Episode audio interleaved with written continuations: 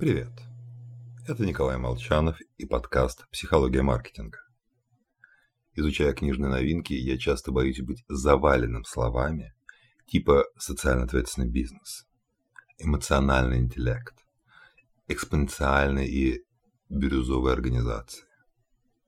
Все это, конечно, хорошо, только сразу вспоминается принцип выбора удобного флага.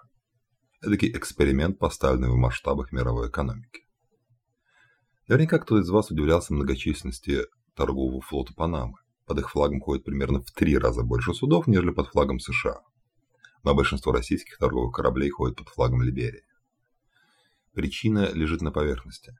Государство флага имеет юрисдикцию над судном, отвечает за соблюдение правил безопасности и условий труда моряков.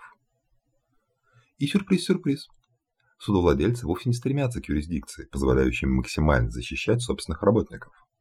Наоборот, они выбирают страны, где уровень минимальной оплаты труда действительно минимален, где разрешены самые низкие стандарты условий труда и жизни экипажа на борту. Выбирают то, что экономически выгоднее. Низкие налоги, мало формальностей, быстрая регистрация. Ну и вряд ли судовладельцы – это такая отдельная циничная отрасль экономики. То, что цель бизнеса – извлечение прибыли, написано даже в уставе компании. Только порой восторженные сотрудники-аналитики, не будучи владельцами бизнеса, попадают под очарование слов типа CSR, ESG, ставят их выше экономической целесообразности. Говоря проще, забывают о прибыли владельца. Правильней держать в голове фразу Генри Форда. У человека есть два мотива поведения.